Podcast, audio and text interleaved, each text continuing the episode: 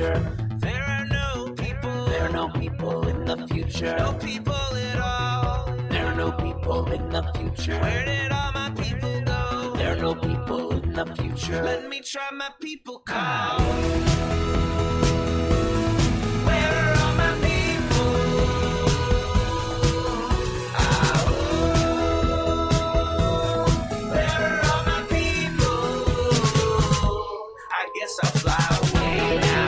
everybody, everybody, welcome, welcome.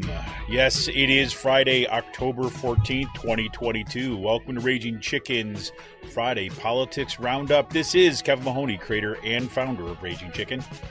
Each week, we break down the good, the bad, and the ugly in state and national politics. You can support this show by becoming a patron for as little as five bucks a month. Head on over to patreon.com slash rcpress. You can also help out the show by heading over to our YouTube channel if you're not there already.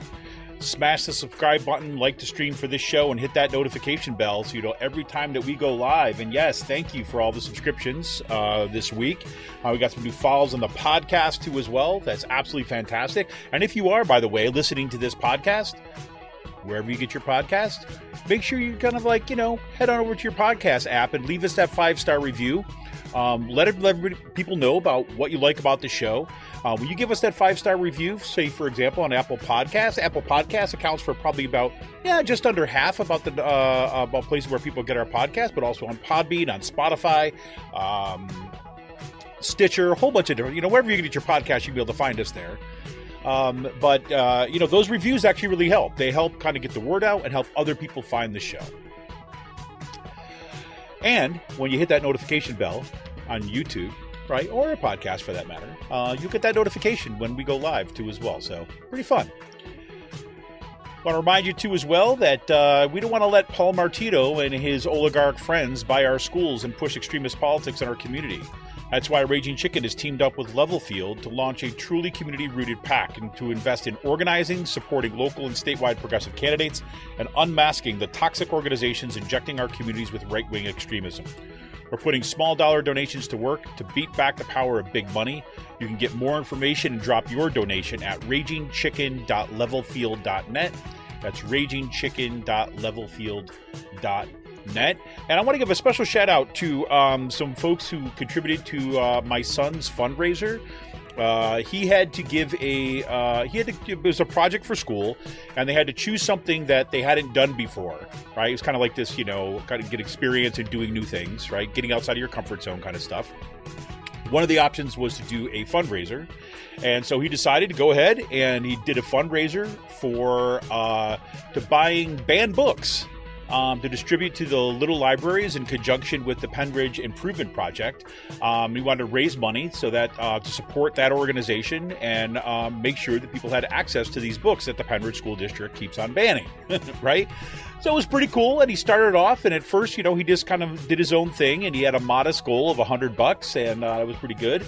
And uh, as of uh, this morning, um, he was approaching the seven hundred dollar level, um, and I think we're going to close it off over the weekend. So if there's anybody who's out there, I'll put a link in uh, in kind of the show notes today, and I'll link into today's. Uh, uh, chat too as well if you uh, want to get out there and you want to kind of give a uh, um, you know, uh, if you want to basically help him out and you want to help uh, raise books. Oh, wait, I just checked. You know, I want to say, well, let me give you the exact number. We are over seven hundred dollars now.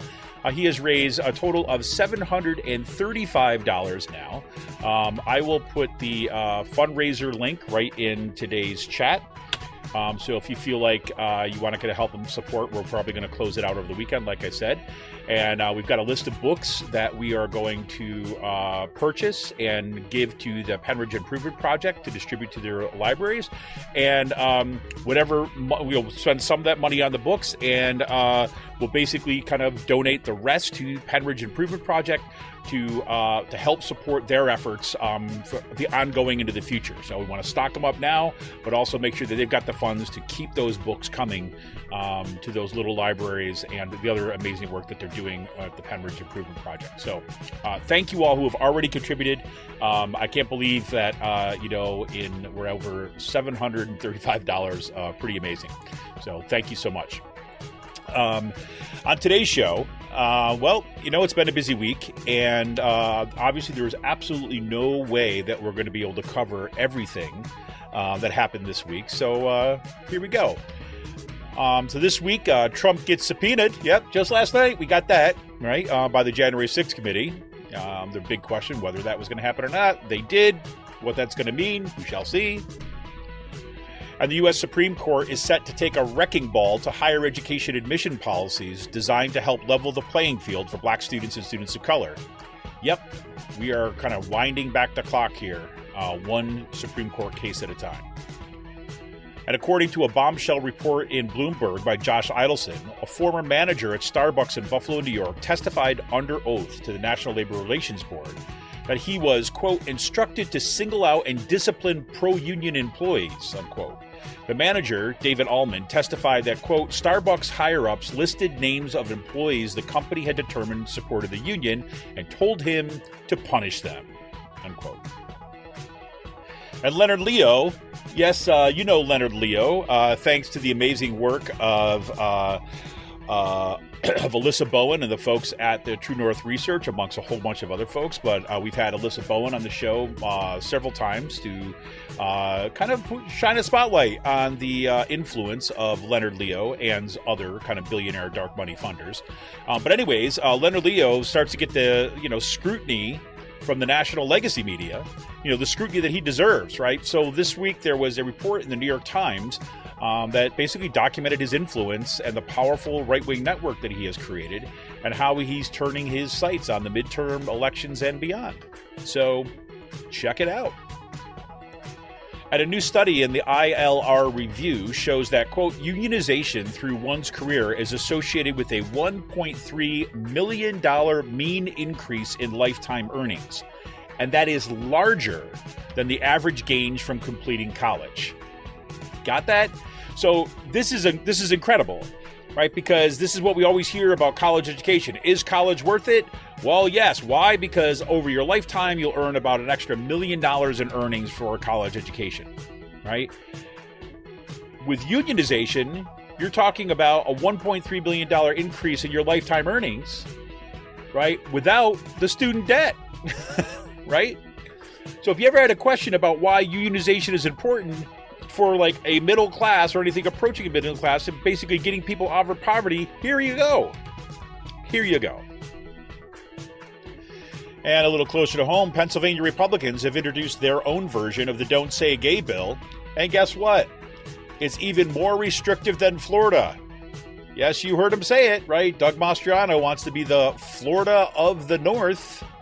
And uh, you've got some Republicans who are already serving in the state legislature who uh, are already operating on those principles. And the ACLU, we talked a little about this last week, but the ACLU has filed a complaint against the Central Bucks School District with civil rights divisions of both U.S. Departments of Justice and the Department of Education. The complaint argues that the district is in violation of both Title IX and the Equal Protection Clause of the 14th Amendment for creating a hostile environment for LGBTQ students. Yep. And uh, here you go. The Proud Boys can be heard yelling, We are Penn State! Yes, that's right. Penn, a Penn State group calling itself Uncensored America, which was founded by the former president of Penn State's chapter of Turning Points USA and who was a field organizer for Trump 2020, just for a little background. So when they say Uncensored America, just give you that frame, right? Anyways, they're bringing the founder of the Proud Boys, Gavin McInnes, to Penn State on October 24th. Now, it is being billed as a comedy show.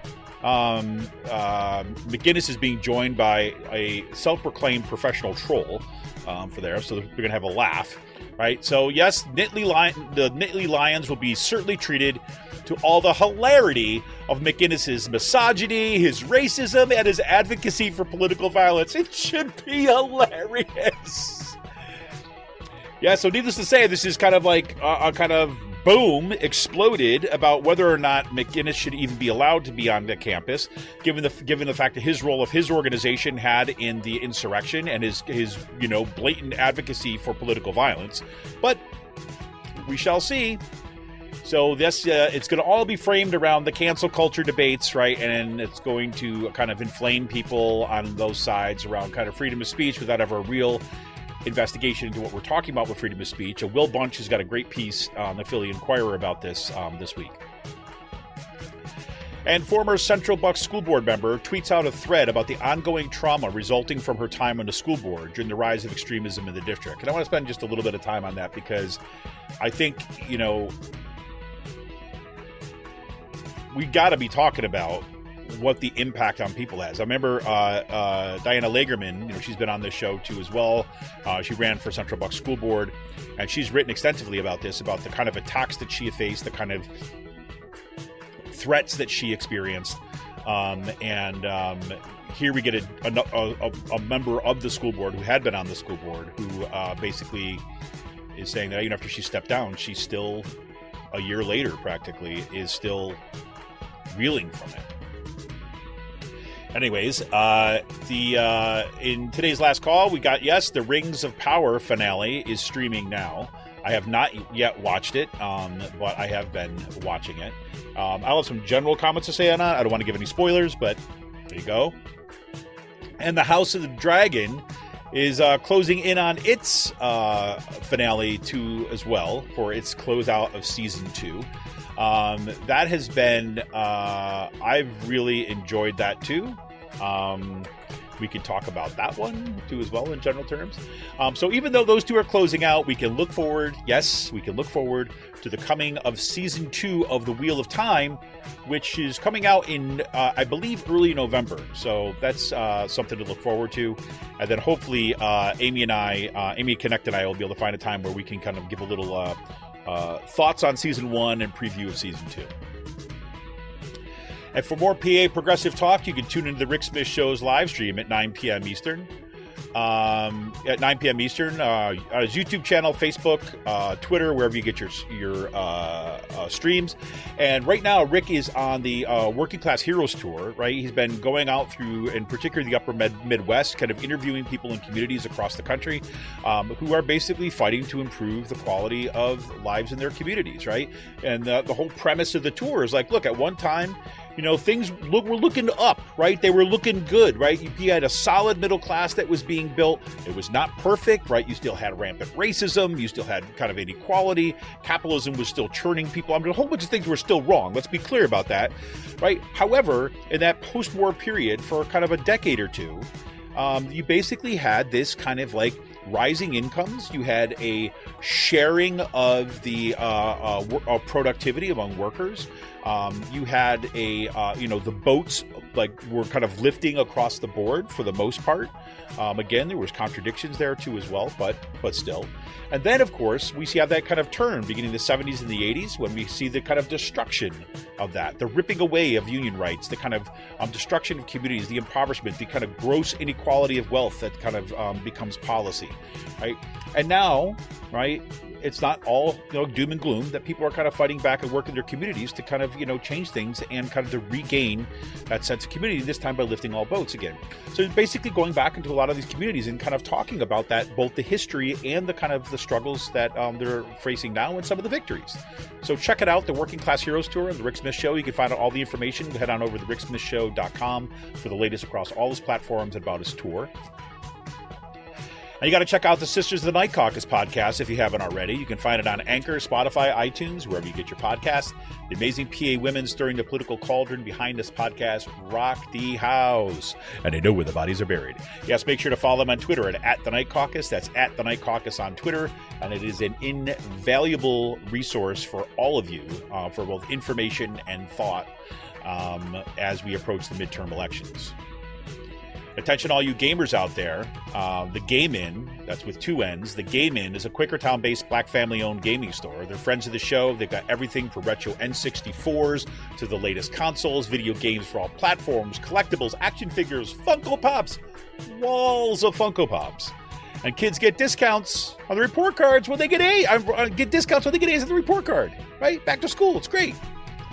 Check them out on Facebook um, and follow them on Twitter at, at the Game In. That's with two N's. If you got a question about a game, looking for something hard to get, shoot them a message or drop them an email at thegameinpa at gmail.com. Special shout out, as always, goes to Jonathan Mann, who wrote our intro song, There Are No People in the Future. Check out all his great stuff on his YouTube page and follow him on Twitter at, at Song of Dayman. That's with two N's, at Song of Dayman on Twitter. And coming up this Monday on Out to Coop Live, I am thrilled uh, to be welcoming Sharon Ward to the show. Uh, you may have seen Sharon Ward's name um, being cited in multiple articles um, about the school board wars um, here in uh, Bucks County and around this. Well, Sharon is a senior policy advisor for the Education Law Center, which is a statewide nonprofit legal service and advocacy organization that works to secure quality education for Pennsylvania children with an emphasis on students that are mostly underserved. Um, I've known Sharon, I well, not she you know sharon and i don't know each other extensively or something like this but i've uh, known sharon for her work that she was had been doing um, with the uh, pennsylvania budget and policy center. She is the founding director of the pennsylvania budget and policy center. Um, she also worked um, with uh, governor wolf's administration in his budget office and led a government-wide transformation initiative um, to, to help state agencies use technology data and collaboration and social policy innovation um, she's just been just great stuff and she's been doing amazing work with the Educational Policy Center. Um, so we're going to be talking to her about school boards, book bans, hostile environments, and the threat to justice and democracy in our public schools. Um, join us on Monday. That is Monday, October 17th at 7 p.m. on Out to Coop Live. Fantastic. And want to remind you once again look, we want a progressive future. We need progressive media. Support Pull No Punches, homegrown progressive media today. Become a patron from Raging Chicken for as little as five bucks a month. Head on over to patreon.com slash rcpress. We're here for the fight, and we need you. Become a patron for the price of a good beer once a month. Help keep the media in the movement and the movement in the media. Become a patron for as little as five bucks a month by heading to patreon.com slash rcpress today. Whoo, that's a long intro. well, welcome everybody. Um, it is great to have you once again here on this Friday, October 14th. Uh, it's pretty um, remarkable that we are already two weeks into October, which means that we are just about, whew, about three weeks, uh, a little more than three weeks away from um, from the elections. So we got one, two, three, three, then one, two, three, four, three or four days. So it's over three weeks uh, for the midterm elections. Um, I know that all the preparations are being made um, for what we're doing. I will be at my polling place um, in Percy. I'm the judge of elections there. Um, and uh, thank goodness that we have a super good crew um, that is really dedicated to ensuring that everybody has um, access to the ballot and the kind of uh, the right to vote. Um, and it feels like a really good time to have that kind of group of committed people like that. Of course, there's been you know growing concerns of polling places across the country. Um, they're worried about threats. They're worried about potential violence. You have um, a bunch of these kind of right wing militia groups who uh, are you know threatening to show up at polls and intimidate people and things like this. You know, we shall see um, how that all plays out. Um, but I'm just hoping that we can have a relatively problem-free uh, election in my own polling place. Um, and just you know, so ahead of these elections, just a, a, shout out to everybody who kind of volunteers their time, um, you know, just to help out with the the machinery of democracy, if you will. Um, um, then there's all the people who are out there doing the campaign work um, that are looking to basically, uh, you know, kind of get some really solid folks elected. Um, I've been loving seeing what I was happening with the Gwen Stoltz campaign in my uh, the Pennsylvania's 143rd district. Excuse me. Um, uh, the 143rd district. Um, great stuff happening in the 145th with Jim Miller's campaign. Um, you know, um, Mark Pinsley is kind of uh, campaigning against this kind of, you know, right wing climate denying, COVID denying, you know, school board extremist. Um, and so, uh, you know, he's in a fight for, for that seat in the Pennsylvania's 10th Senate district.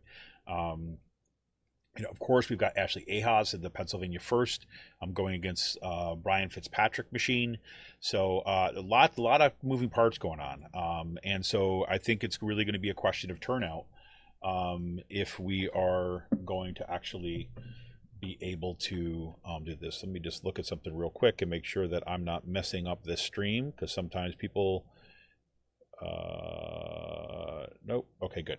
Um, sometimes I don't realize there's a technical issue, and some people will text me say, "Hey, something's wrong." Um, but no, that's not it. Okay, good. Anyways, so let's get into it. Uh, look, I, I don't have a whole lot to say about. I mean, I assume that you've heard the news about the January 6th committee subpoenaing, subpoenaing Trump. They had their kind of um, potentially last hearing yesterday and laid out the evidence once again. We saw kind of new um, give information. You know, I think it's pretty straightforward in terms of the case that they have been made. Uh, they've made the big question is always going to be is what what kind of accountability are we actually going to have, right? Um, it's one thing to issue the subpoena. Um, the question is what kind of pressure is going to be put on the Justice Department to actually bring, bring charges. Um, no one is actually expecting Trump to appear for the subpoena. Um, so that could potentially lead to additional charges of him kind of violating a subpoena of Congress. We shall see. This is one to just kind of um, kind of keep watching. Um, I do think it was a good idea to have this hearing where you're bringing it all together and making the closing arguments once again, just to remind people of how devastating um, this could be for democracy and um, all the folks that were involved. Everybody knew, right? And all these election deniers, you know, that there was evidence that was presented yesterday, right? That, you know, even Trump was told that he lost the election. He was aware that he lost the election. And yet he still was going to refuse to give up power, right? So, I mean, how much more evidence do you need that there was like, you know, intention um, in kind of stoking a coup. I mean, come on. And they had, you know, had planned it ahead of time. You had Roger Stone calling for violence, you know, all this kind of stuff. So we have pictures now of Roger Stone meeting with the Proud Boys and the Oath Keepers. And, you know, I mean, this is all kind of laid out. Um, and we're going to see whether or not um, there is equal justice under the law. Uh, whether or not that the people in the major political parties uh, are going to seek, say, prosecution, um, and to what degree the voters, right, all of us are going to hold elected officials accountable when it comes to the midterm elections, right? If you are somebody who's supporting the, you know, the the fabrication that the election was stolen, and you are running your campaign on that and you you now have information in your hands that shows you that these people knew that they lost the election and they were going to resort to violence to overturn kind of the peaceful transfer of power we have an opportunity to kind of say that those people do not get to sit in office anymore. Or like what I think is likely going to be the case in many districts, especially ones that already have sitting Republicans or that Republicans are just going to vote for their team you know, under that idea, like, oh well, you know, we're you know, yeah, Trump may try to steal democracy, but our agenda is still kind of winning right? We're still kind of we're still we overturned Roe v. Wade. We're about to get you know um, kind of to gut some of the uh, powers of the administrative state to kind of regulate things like climate change. We're going to get rid of uh, you know the ability of uh, Black Americans and people of color to be able to have equal access to higher education. You know all that kind of stuff. So you know yeah, as long as I get as long as I get mine, get my ideological agenda, then I'm fine and I'll vote for you know the person who voted who was actively supporting the myths to overturn democracy. So we shall see. Um, that's a the uh, U.S. Supreme Court this week um, is basically well, it's set up to take this. Um, it's set up to gut basically the um, the admission standards for. Let me just bring it up. Uh, the admission standards for uh, higher education. So uh, this is reports from the Philadelphia Inquirer, um, piece by um, Devante Torriente and and Ty Parks for the Inquirer. So I'll just give you a sense of what this is. Um, read you a couple paragraphs. So as black students in law school, a field that remains one of the least diverse in the country, the role of race in higher education admissions is never far from our minds right? Um, they're writing for the Inquirer. The reality is that uh, is why we are particularly concerned about the latest Supreme Court term. In the next few months, the court is set to take another wrecking ball to its legal precedent. This time, the court is poised to undermine its rulings that have helped level the playing field for black students and other students of color. On October 31st, seriously, Halloween, right? Right. On October 31st, the court will hear arguments for two cases that challenge the constitutionality of u- using affirmative action in the admissions process at colleges and universities. The cases Students for Fair Admissions versus the President and Fellows of Harvard College, and Students for Fair Admissions Incorporated versus the University of California or North Carolina, could fundamentally reshape the landscape of higher education and limit social mobility for students from marginalized communities. They could also unravel years of legal precedent and they go into this um, in um, for past rulings, right? So, for example, in 2003, the court determined the U.S. Constitution allows for affirmative action in college admissions, permitting schools to consider race while assessing students' applications. The court, however, observed that schools are only allowed to use race as one of many factors that college and universities consider when evaluating a student's application.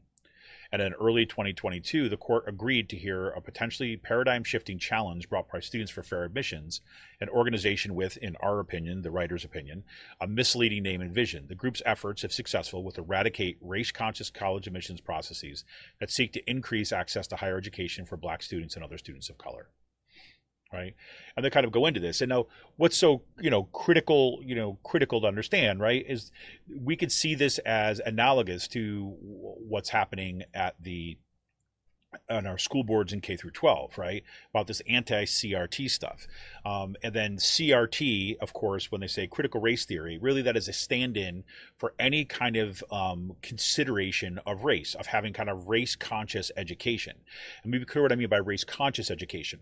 Race-conscious education means that you know you don't pretend that we just don't see race, right? We're not colorblind. No, right? We recognize that there are disparities that are, are rooted in the racism of this country, our history, our past, and our present.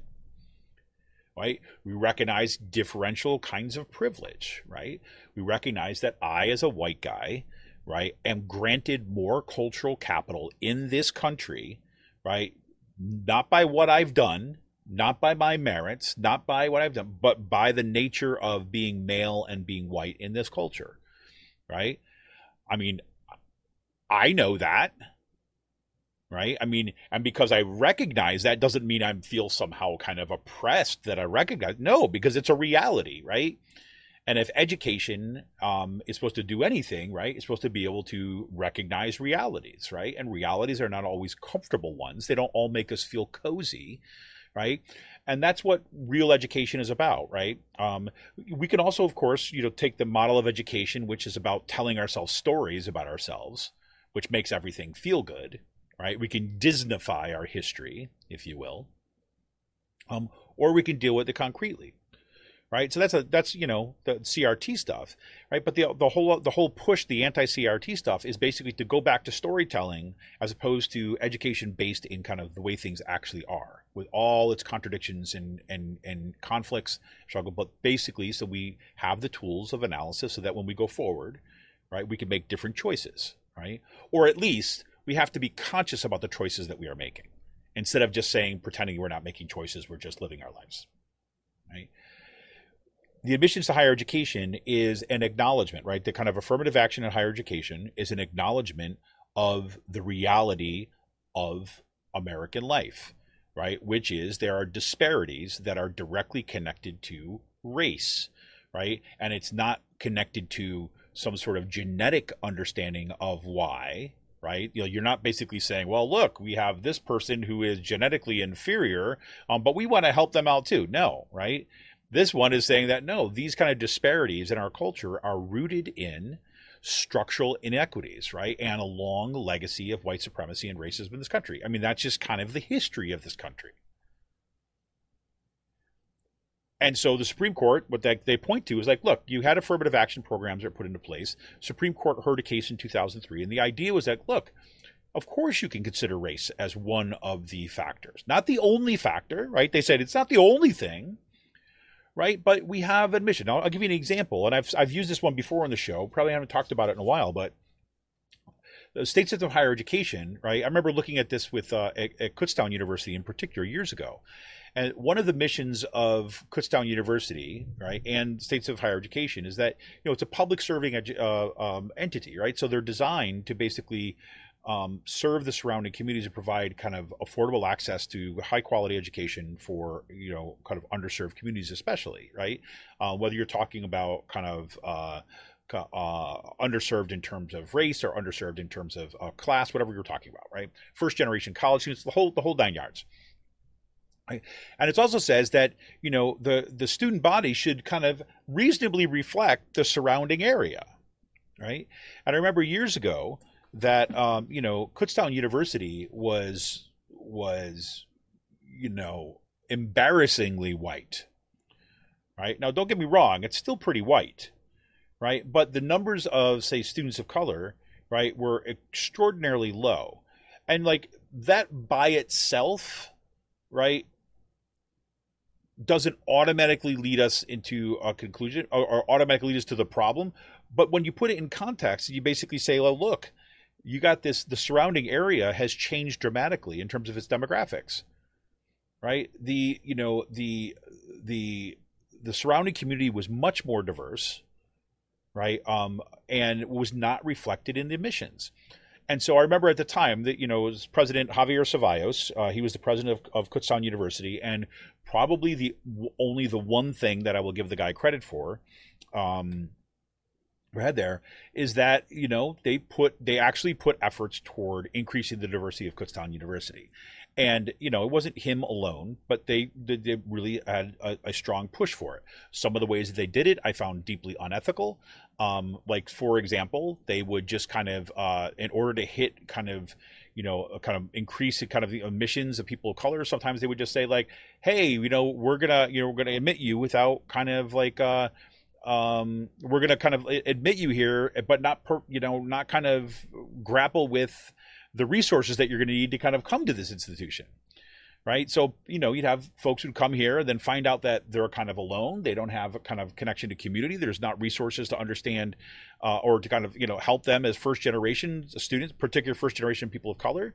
Um, and they experience kind of racism and there's no place to turn and they end up kind of dropping out and then are saddled with debt right? That's not a way that you do this right? Because at the same time that stu- they were in they were um, they were admitting more students of color to the university um, they were also cutting programs designed to help those very students right? So that that's what i mean by unethical right? I mean i think that just you just that's that's bad for those those those kids right so anyways but they did did increase the numbers. And that you know we have i mean decidedly if you take when i started there 20 years ago um, and now we have a decidedly more diverse student body right? And the credit does go to some conscious decisions being made by the university to say things like hey look we think it is valuable that our student body reflect the broader community right not only is it, something that we want to make sure that they have access as part of the mission of the university, but also grappling with ideas and be an education, uh, the educational environment to better reflect the way the world actually is, is better for all students, right? So the you, you, the Supreme Court case in 2003 was basically saying, yeah, you can consider race, right? And it's a it's a it's a goal right? You know, it's among other things, so that you know you're not just kind of like you know going around and kind of like grabbing kind of people off the street because of the color of their skin. No, right? You're you're looking at their academic records and all this other kinds of stuff, but you say you have an interest in doing that, and the Supreme Court said, yeah, yeah, that's fine, right? Especially in institutions like in this piece in, in the the Inquirer that I was reading from. If you look at things like law schools, right? Law schools are overwhelmingly white right? And yet, these are the people who are writing the laws for this country and arguing stuff, right? And look, if we have learned anything, right? You know, if if experience matters, right? Experience with conditions and the perspectives they bring to the table, that kind of matters. Right. And so you think about all these cases, right? All these cases about, say, that have to deal with racism, that have to do with uh, like historic uh, structural inequities and all this other kinds of stuff. You know, if the only people that are there available to argue those cases right, are privileged white guys from, or right, men and women, right, uh, from Harvard, right, that's a problem because they might be able to uh, argue abstractly, but they don't have the kind of the rootedness in the issue to be the most powerful advocates, right? So this is what we're going to see um, get played out in the Supreme Court. And it's been widely discussed that they think that uh, this Supreme Court will probably get rid of that. Now, now, good. They, we might be surprised, but um, this is just one more chink in the kind of multicultural democracy uh, future. Uh, one more kind of like you know cut against it. One more pillar being pulled out from the um, from you know from the base. So I don't know. So we shall see. We'll try to follow that as it goes forward. Um, again, that it's going to be on October 31st. Um, those here, those um, that's going to be heard. Good morning, Emily. The other thing that I found really fascinating. This was a piece that came out in Bloomberg uh, by Josh Eidelson. And uh, just so you know, if you go to get to the link in tonight uh, today's show notes uh, for this article, the link actually refers is will point you to a Truth Out article about this case, about this article, because the Bloomberg was available on the first day. Um, you could access it, but now it's behind a paywall. So I did a link to the uh, Truth Out. But so I'm looking at what I'm reading from here is going to be from uh, the uh, the Bloomberg article. So it's a short article, but I want this is important. So here it says a former Starbucks Corporation's store manager in New York said he was instructed to single out and discipline pro union employees for unrelated reasons, such as wearing purple pants. Okay? David Almond, who managed a series of Buffalo area cafes, this is important because Buffalo is where those first Starbucks stores were unionized and where um, a number of those union activists who came out of that struggle, who have been going on to help other stores, have been targeted and lost their jobs, right? So, anyways, David Almond, who managed a series of Buffalo area cafes, testified under oath to a National Labor Relations Board judge in August that Starbucks higher ups listed names of employees the company had determined supported the union and told him to punish them. The transcript of Almond's testimony was obtained by Bloomberg through a Freedom of Information Act request. Almond said the list was read to him by a manager the company had deployed to his store as a rundown of employees there uh, there with pro union sentiments. I'm sorry, let me read that sentence again. Allman said the list was read to him by a manager of the company had deployed to his store as a rundown of employees there with pro union sentiments. Other managers later ran through the same list with Allman and suggested ways to penalize the employees in ways that were not related to the union, he said. In one case, a district manager asked him whether a particular person on the list had committed any past infractions. When Allman responded that this person was a great employee, his superior told him to come up with something. Quote, She said go through her files, Allman said, according to the transcript. She's a long term partner. I'm sure there's something in there that we can use against her. That's what that manager told him. This, of course, is all illegal. U.S. Labor Board prosecutors have accused Starbucks of illegally trying to stifle the union campaign sweeping through its stores. Around 250 of its 9,000 corporate run U.S. stores have voted to unionize as of last week, the NLRB said. Starbucks Workers United has filed labor board claims accusing the company of illegally terminating more than 80 of its supporters, including a prominent activist in the Buffalo region recently fired for refusing to remove a suicide awareness pin. Now, in that case, if I remember correctly, there was a um, there was a, a, member of the team, right, a member of the crew there that had committed suicide, and so this employee was wearing a suicide awareness pin, right? And you know, if you ever kind of you know been to a Starbucks, see people at Starbucks, they often have pins on there. Matter of fact, they're often encouraged to wear kind of bling, right? It's kind of because we're a cool store, right? That kind of thing. Um, but this this employee was told that was kind of was sending the wrong message or bringing gloom and doom to the store or something like this. So she was told to put out. She wouldn't take it off, and so she was fired. I believe it was a woman. Yeah. So, anyways, the NLRB's general counsel Jennifer Abruzzo has issued dozens of pending complaints against Starbucks around the country, including one involving hundreds of allegations of union busting in the Buffalo region, where Organized notched the first of their hundreds of successful unionization votes over the past year.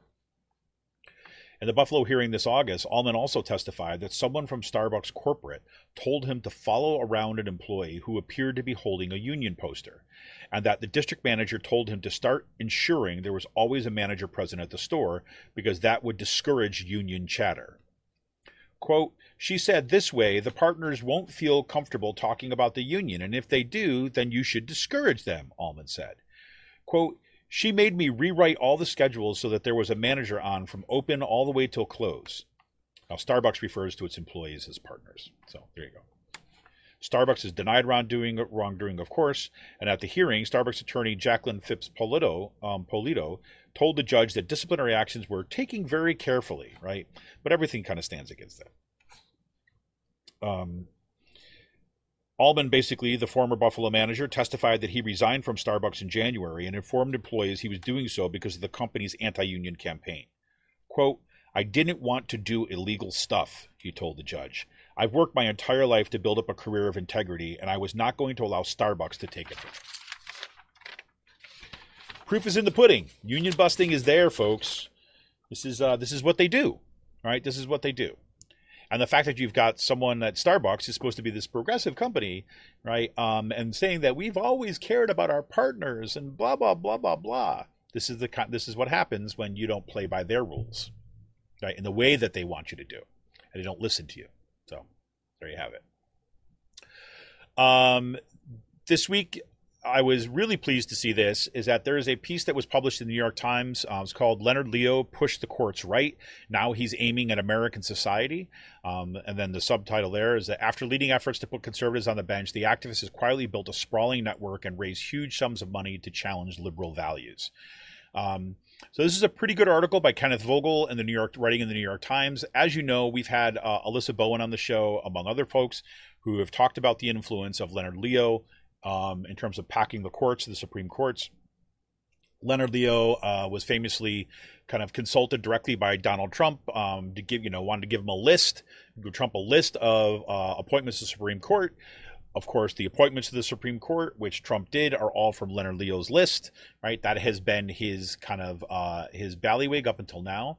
But now uh, he's, you know, he's been able to run. You know, he raises crazy amounts of money. He invests in all, as as Alyssa Bowen has pointed out, um, that he invested in kind of, you know, all these, these networks of organizations that are designed um, to start kind of undoing uh, you know what he considers as uh, progressive um, aspects of American society, right? Uh, so it's just pretty. It's just pretty nasty. It's pretty nasty. Um, so do check that out. It's a great report. Um, it's worth the read um, to kind of further inoculate ourselves uh, and so that we are prepared for the onslaughts that are to come.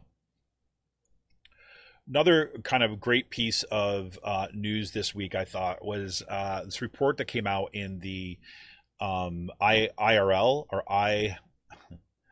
It's like the International Labor Review or something. It comes out of its uh, International Labor Relations Review. Uh, comes out of Cornell University, their labor relations school there.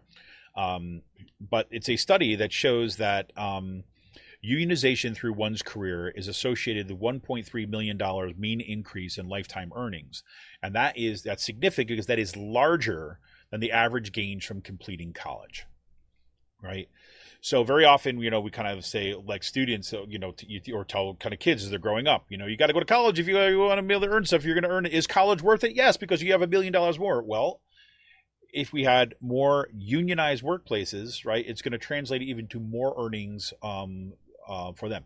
And now, just, let me just read through the three findings. One, I just told you that the 1.3 million dollars increase. Second, the lifetime earning gains are channeled um, entirely through our a higher hourly wages and occur despite earlier than average retirements for persistently unionized men. right, so it's looking at that. So what's what that means? Also, when you have a union contract, right, you end up, you end up having people who are retiring earlier because they're retiring under the current terms of the contract. And despite that fact, you have higher earning levels.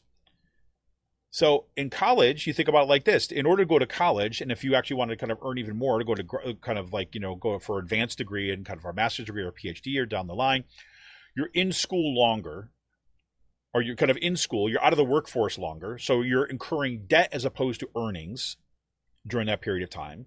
Then you have to pay off that debt right? And you start kind of later along the road. And so then what ends up happening is a lot of folks within that kind of college graduates end up working longer past kind of normal retirement age. And yet we're finding that this was not the case with unions. And third, the union wage premium is not constant throughout a worker's career. Instead, it increases with more years of union membership. The cumulative advantage of union membership for workers' economic well being are far greater than point in time estimates suggest. So, in other words, what that means is that basically they're saying that, look, if you're kind of looking at compare like a, a union worker's wage at a, give, at a snapshot at this point in time versus someone with a college degree, right, you're going to see kind of disparities right? However, what they're saying is that the fact over time, right, you're going to see a, a, gradual increase in wages and benefits and things like that in those union um, uh, for those union members. That's where all the gains accrue is that over that time. So if you just take a snapshot, you're not seeing the full picture and you're not understanding how much uh, how important um, uh, kind of unionization is. Um, so there you have it. So you know, if you're looking at the very baseline, right? You know, because I hear, I, you know, you don't understand. I mean, this is the number one reason why so many of my students go to college. They go to college because they have been told their entire lives that if you hope to have a decent paying job, if you hope to be successful, if you hope to be able to have a family and support them, then you have to go to college. Why? And they can quote the statistic to me because over the lifetime, you're going to earn about a million dollars more. That means all other pathways right, to that kind of quote unquote happiness are taken off the table in terms of our cultural ideology when it comes to um, kind of work and success and kind of um, uh, being able to have decent uh, uh, decent living, right? And I would I remember you know growing up with that mentality, right? Growing up was when this is when it was first getting cemented, right? When I remember you know being, you know, no one ever told you directly it was the way that they talked about particular jobs, right? They wanted to encourage you to do jobs where you don't have to be dirty all day, right? You, know, you go out and of do jobs where you're not going to be stuck in a blue collar job, right? All that kind of stuff, right?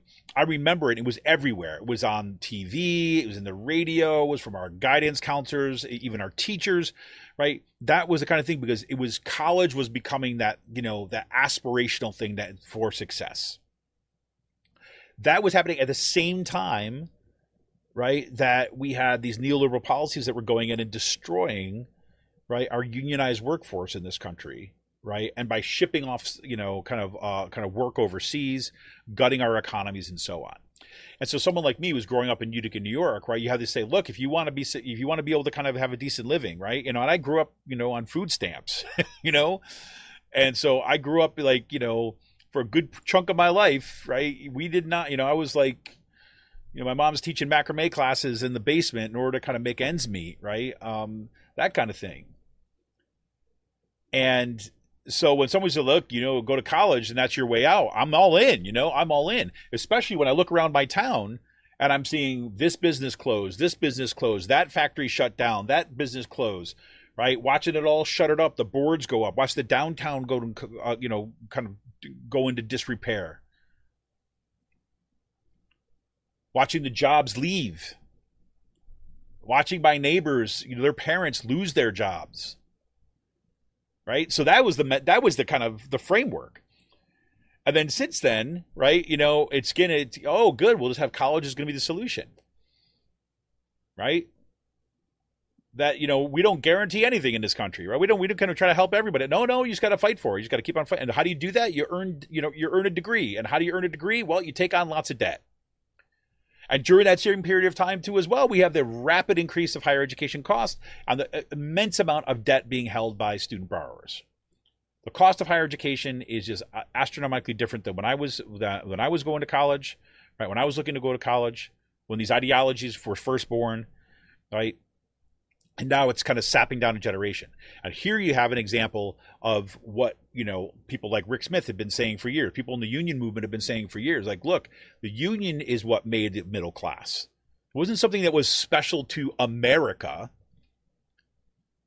Right? We only had a strong middle class in the post-war period because of unions. And it's not a surprise that as union density has gone down, that means fewer and fewer places are unionized because we've shipped the work elsewhere and we've broke the unions. That you've had a huge disparity of wealth. That for the most part, workers' wages have remained relatively stagnant, whereas profits have gone through the roof and the top 1% has been given all the advantages, right? This is what happens. Unless you have a check on power, unless you have a collective ability to kind of organize around power and say that we want to share of the things that we've built, that we've owned, the wealth that we've created, then you need to you need to, you need to do organizing. You have to organize. You have to have unions. So, and there you go. There's a study that kind of shows it right there. So, pretty cool stuff. Uh, anyways, I'm going to take a quick break. We're going to come back. We're going to talk a little about some stuff here in Pennsylvania. Um, of course, uh, everything is going off the rails this week. Uh, there's no way I'm going to be able to get to any, all of it, but I'm certainly going to try to get some of it. Um, so when we come back, we're going to take a quick look at that. We want to remind you that you can help support this show by heading on over to patreon.com slash rcpress. You can become a patron for as little as five bucks a month. Uh, we will be back right after this quick break.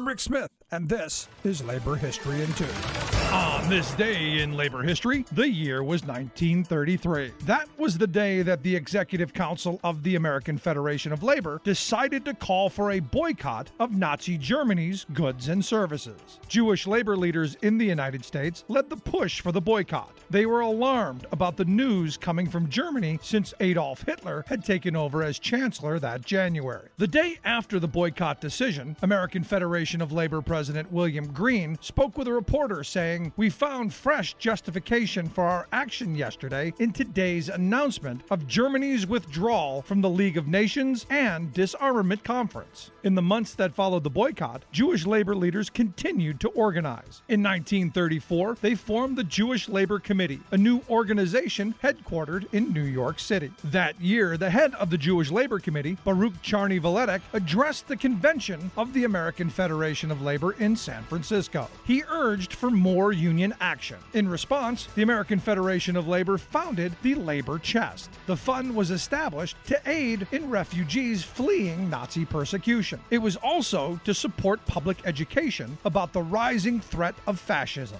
In 1936, the AFL's chairman of the Labor Chest, Matthew Woll, declared that the events in Germany, quote, concern us as deeply as the cause of labor, and that we shall spare no effort to help the victims of this regime. That same year, the Jewish Labor Committee organized a World Labor Athletic Carnival in New York City. The aim was to draw attention away from the Olympics that were being held in Nazi Germany. American Federation of Labor President William Green served as one of the honorary chairpersons for those games. Labor History in 2 brought to you by the Illinois Labor History Society and The Rick Smith Show. For more information, go to laborhistoryin2.com.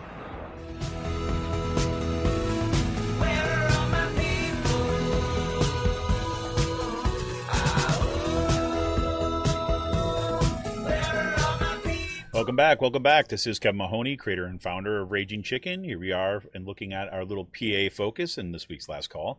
Um, want to remind you for uh, if you missed the the top of the show, uh, haven't seen it online yet. Um, I'm really looking forward to Out to Coop Live this coming Monday.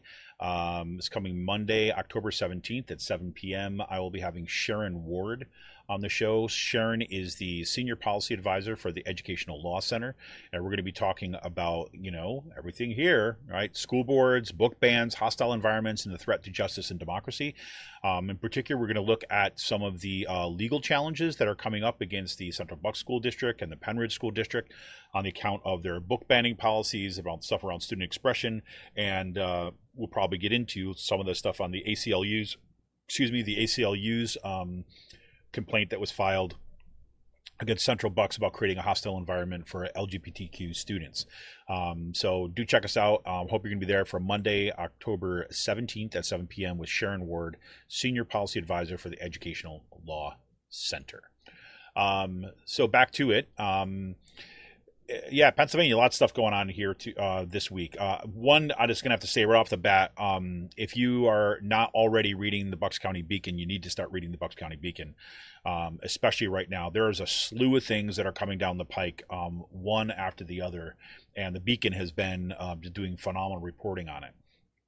Uh, there's an article um, that came out this week, really, really important one. Ooh, I put the wrong link in there. Hold on a second. Um,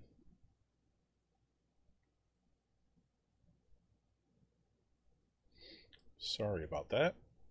Let me put the correct link in. Uh.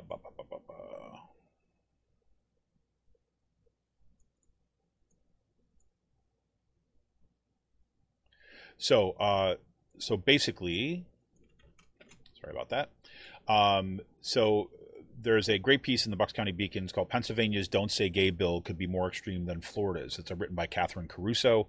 Um, just came out, just dropped yesterday, and it's a absolutely fabulous piece about a new, uh, a new bit of in, uh, newly introduced piece of legislation, a new bill that uh, would basically be kind of modeled after after uh, the Florida Don't Say Gay bill, um, but it's going to be even more um, extreme. All right, this is House Bill 2813. Okay, um, it is um, is quite something else. It is being called. Let me see if they have the official name of it. Um, they're calling it the Parental Rights in Student Healthcare Act. Um, it's, it's House Bill 2813.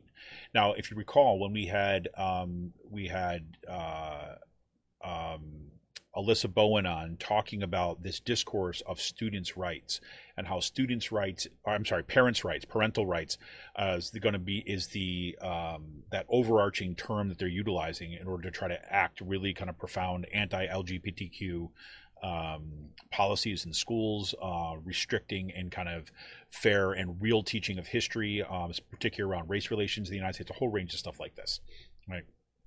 So, the person, uh, the lead sponsor of the bill is Stephanie Borowicz. Um, and if you've been around for a while listening to this show, uh, when Sean Kitchen used to co host with me, um, Sean was always uh, kind of tracking what Borowicz was doing because she was, um, again, she's one of these people that was largely dismissed by uh, kind of mainstream media because she was kind of a nut job. Right, she's one of these really far off religious folks. Uh, just and she would say stuff come out of their mouth, be like, "Oh my god!" But Sean was always the one to kind of say, "No, look, you got to understand. She has got an influence among the base in the Republican Party, and she is pushing all this stuff, and it matters, right? Even if she's not going to get this kind of piece of legislation passed now, she's building for the future. And guess what? That was like five years ago, and here we are, right? And she has been building. So I just going to read you a kind of little teaser from the Catherine Caruso's article, but really want to encourage you to head on over to uh, Bucks County Beacon um, to make sure that you check this article out. So the lead is this. Um, Republican state representatives in Pennsylvania have introduced a new bill aimed at limiting classroom instruction that is even more restrictive than Florida's Parental Rights in Education Act, known as HB 2813. The newly proposed bill would prohibit students and teachers from discussing sexual orientation or gender identity in the classroom in public and charter schools across the states. Right?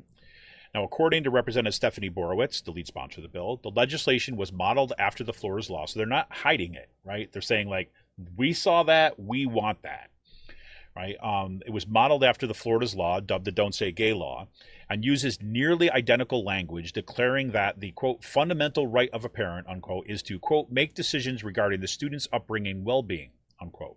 While Florida law, which went into effect, uh, while the Florida's law went into effect in July, bans classroom instruction on sexual orientation and gender identity in kindergarten through third grade.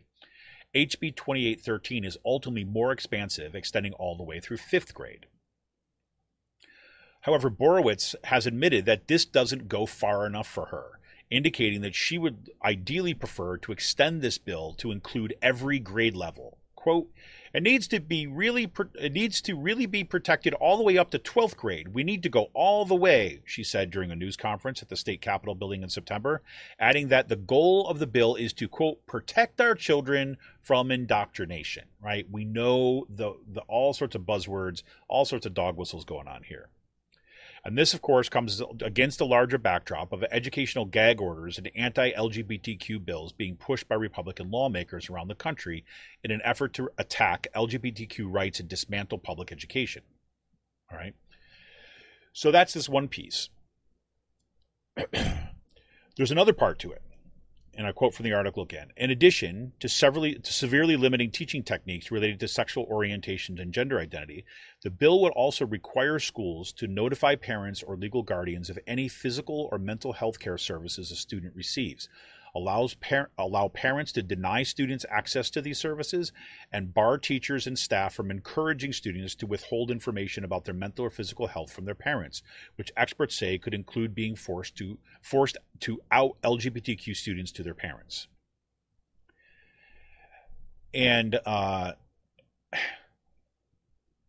uh, in the article, they also quote um, Casey Pick, um, who is the senior fellow for advocacy and government affairs at the Trevor Project, uh, who says, you know, this vagueness. The part of the problem is that everything is very vague, right? About what counts, uh, what counts, and what doesn't count, what you can say, what you can't say, um, and that's intentional. And this is one of the pieces that, and also, you know, go read the rest of this because I mean, this bill, we need to stop this bill. This needs to be spilled. Now, Governor Wolf has said that he's going to, he'll veto it if it comes to his desk. But guess what?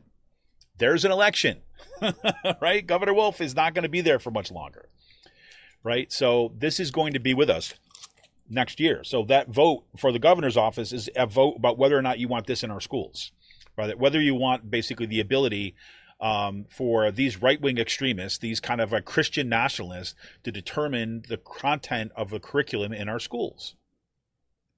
Right? Whether you care to protect all students. That's on that is you know on offer this election. right? The important thing is about the vagueness of this, right? And you know, it's really ingenious in many ways because our school board here in Pennridge, and they do this in the Central Bucks School District, do it as well.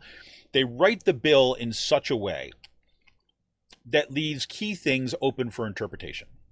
Right? So in Pennridge, it was the advocacy, it's teacher advocacy, where even like the superintendent Bolton could not tell anybody, right, what actually counts and what doesn't count right? They're saying we're not saying that you know, you know, a student couldn't distribute this, but or like Valentine's, although you know, technically the bill could be interpreted in that way, right?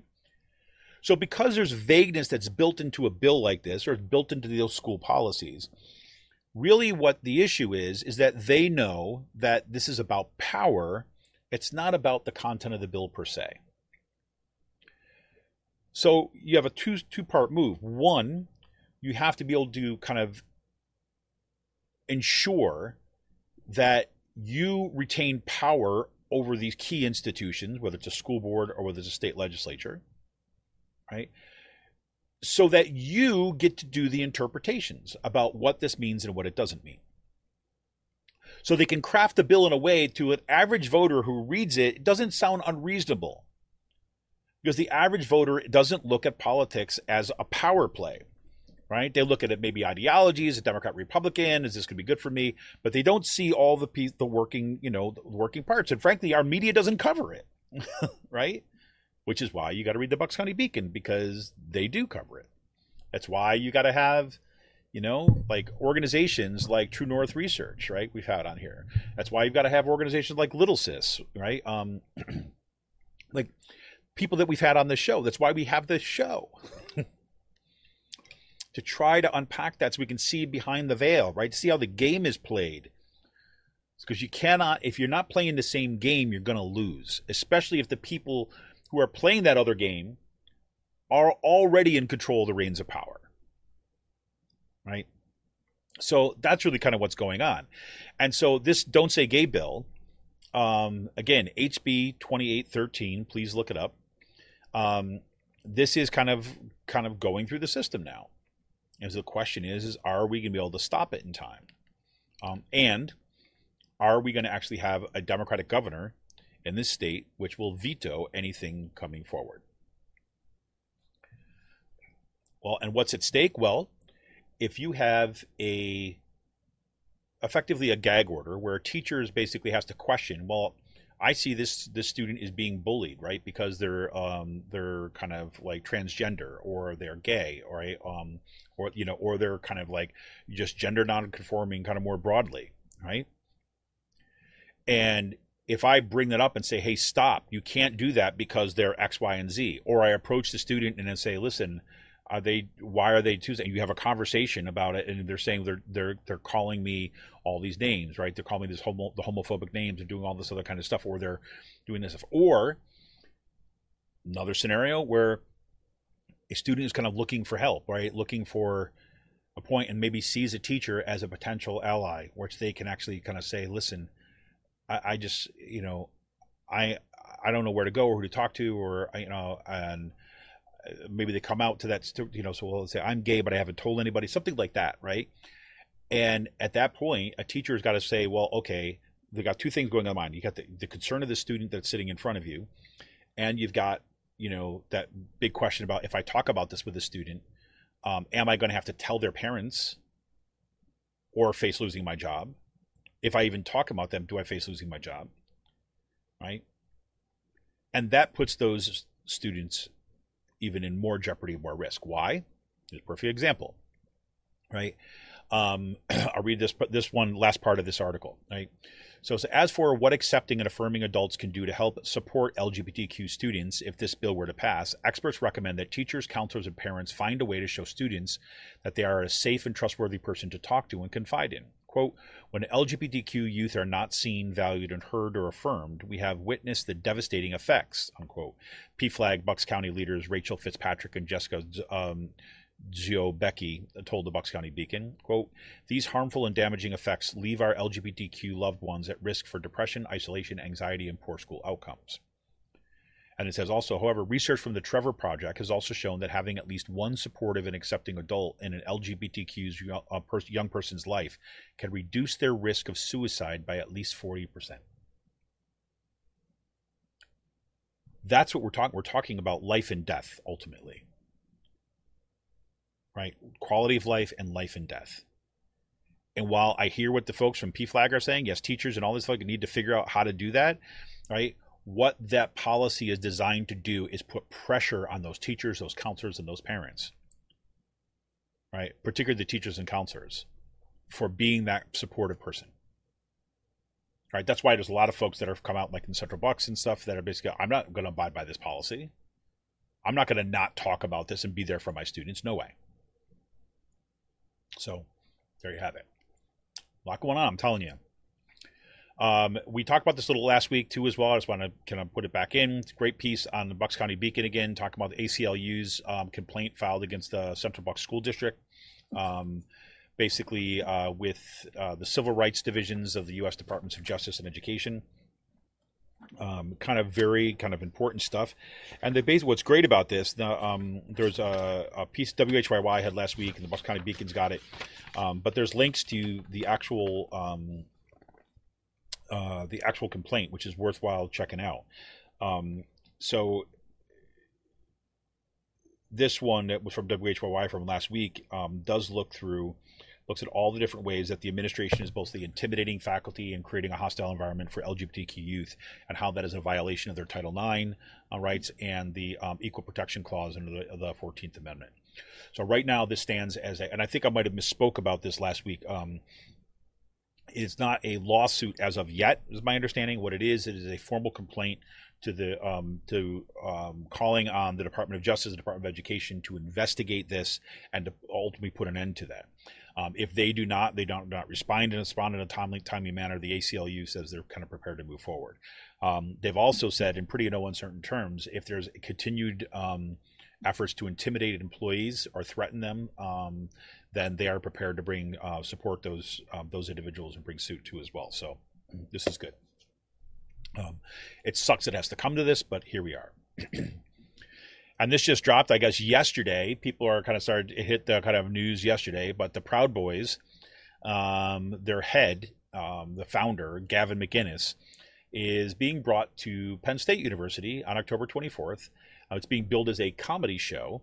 Um, but you know, uh, anytime you bring the Proud Boys into something, I mean, it's already a little bit funny that these people like exist, but the fact that they were instrumental in uh, hopping up violence against, uh, I'll say, Black Lives Matter protesters, but also um, advocates for political violence uh, under the Trump administration.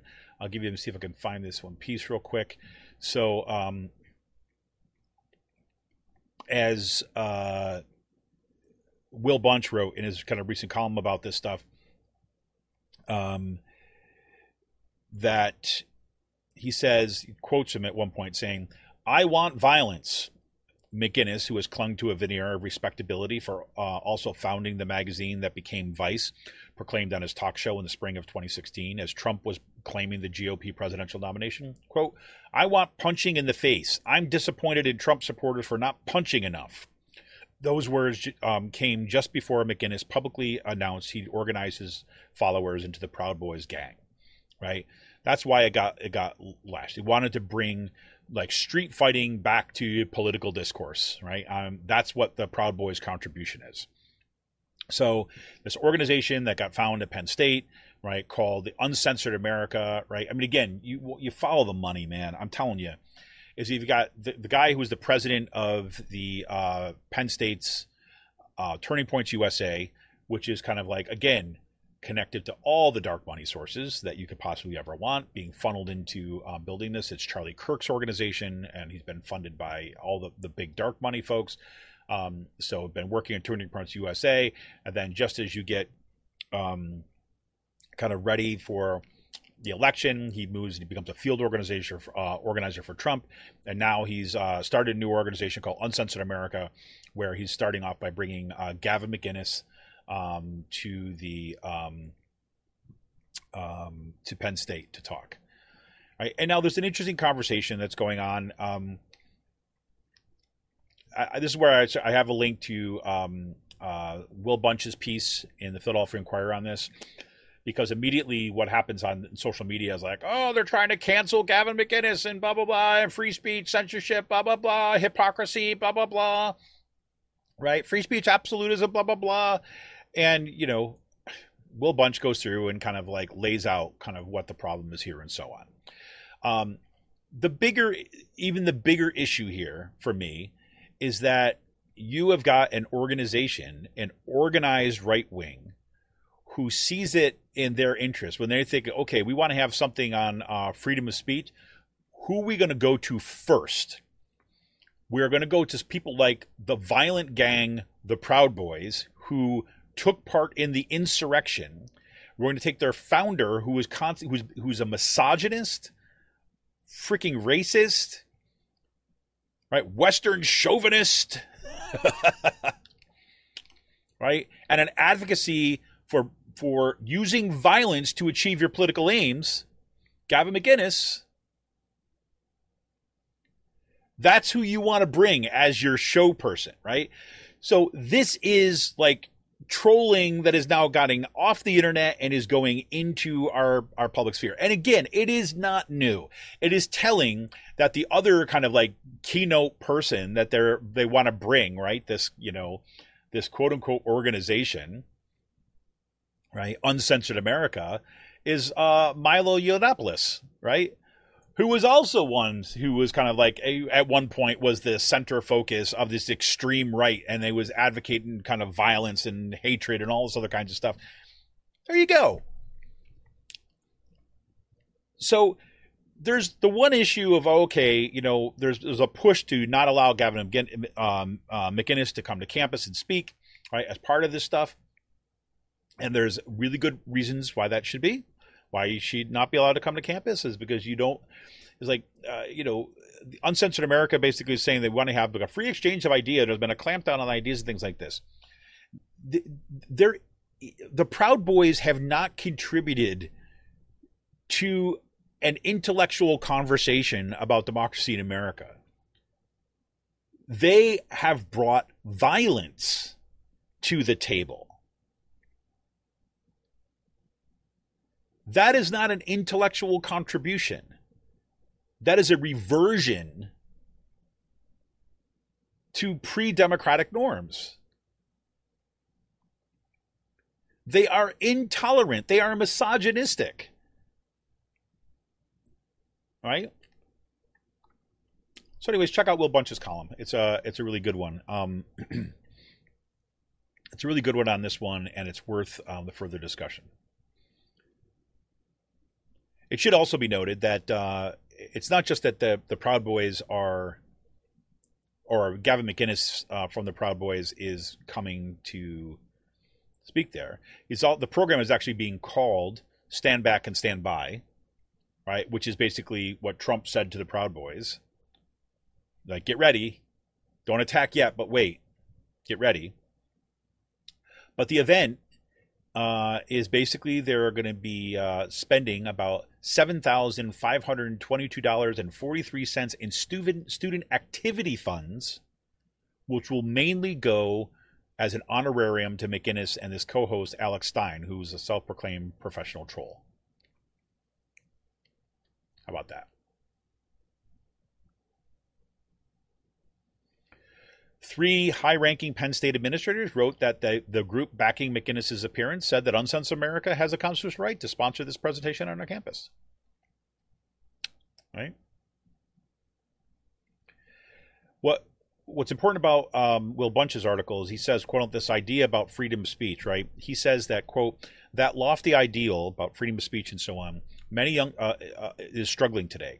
Many young people have come to see what some call as free speech as a cover for maintaining noxious hierarchies like racism and misogyny, with someone like Gavin McInnes serving as Exhibit A. I've applauded the college kids who've shown up to protest these toxic views of such right wing speakers, but yet I also feel it crosses a line when speakers are shut down altogether or when activists steal copies of a campus newspaper. I'm on record with columns criticizing students at Berkeley, of all places, who silenced the odious Ann Coulter in 2017 and the uh, University of Missouri, Missouri communications professor who bizarrely blocked journalists from covering a protest in 2015. My grossly unrealized fantasy is a new campus paradigm around speech, one that allows oxygen for activists to beat down racism and sexism while also upholding the spirit of, 16, uh, of 1964. At the core of this debate is an aggressively simple notion that colleges and universities were created to study, formulate, and debate ideas, especially controversial ones.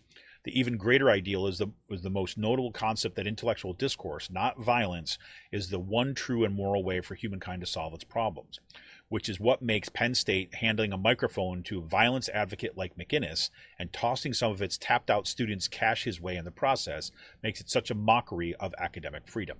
That's really at the core of the issue. Um, what I hope is that you know that um, this doesn't just devolve into a kind of like you know a can the classic cancel culture debate, but that this is going to serve as organizing of students on that campus against McInnes, right? Against the Proud Boys, against the use of violence in politics, right? And looking for creative ways forward. And the fact that you know someone like you know this guy who's the head of this organization that he's going to have a nice career in right wing politics, right? He's because he's trying to own the libs by bringing violence to the campus of Penn State. So, anyways, go check that out. This is going to be you're going to be seeing a lot about that coming up. I guarantee it. I guarantee it. This is their their nice little October surprise too as well. Um. Anyways, I wanted to kind of close this section before we kind of get to last call with um, kind of thinking a lot about the stuff that's been going on in the um, the school boards and the toll it's taken on our communities and taken on people right? So this is not just a political game. This is kind of people's lives. And i was reminded of that uh, again today um, when i came you know looked at this this twitter thread that came up um, by tracy sweet uh, suits i'm sorry. Um, she was a former school board member. And i wanted to go read some of the things that she posted she wrote, It has been almost a year since my term on Central Bucks School District School Board ended. And while I was in the thick of it, I didn't really comprehend the level of trauma I was experiencing. For a glimpse into what I am still working through, here's a thread. At my kids' back to school nights, I often wear a hat in hopes I am not recognized. Every month, I plan to go to the school board meeting and then have a panic attack the day of and cannot bring myself to enter the room fall bash, which is, you know, party, whatever, at my daughter's school, dad will take you. I'm a headroom parent coordinator for my daughter's class. When the rest of the team was assigned, I looked them up on social media to see if I'm if I recognize them as allies or haters because I worry about past conflict coming back. I'm not looking forward to the leaves falling off the trees because I feel exposed in my own yard. And finally, I was actually afraid to open mail this week because for the past couple of years, hand addressed envelopes with no return address usually contain something unpleasant, scary, or harassing. It's not easy to put yourself and your family out in public like this, and I have a lot of trauma yet to work through, but I don't regret the time I served in my community. When I talk about extremism, we talk about extremism in this program and what the extremism is brought to our community and why that we have to fight back against these kind of like oligarchs that are funding all this money into the and pumping up this extremism and supporting it in their communities. It's because this is the toll it takes on people. Tracy Suits did not sign up for school board because she was like a political ideologue. She signed up to serve her community, serve her school, to take part, to help out, to do service. And instead is now still a year, still living kind of with this kind of trauma, this experience of what it meant to be under the constant gun and under the threats, under the harassment, being yelled at with some of the most extreme things ever to being you know afraid as like are my you know uh, you know day one you're like okay i live in this community with all these people around and then next having to question whether that person that's over there right member of our community is someone that wants wants to bring harm to me or my children or my community. So i think that's important that we you know I wanted to read that just in part because so that we're always keeping that in the presence of our mind that it's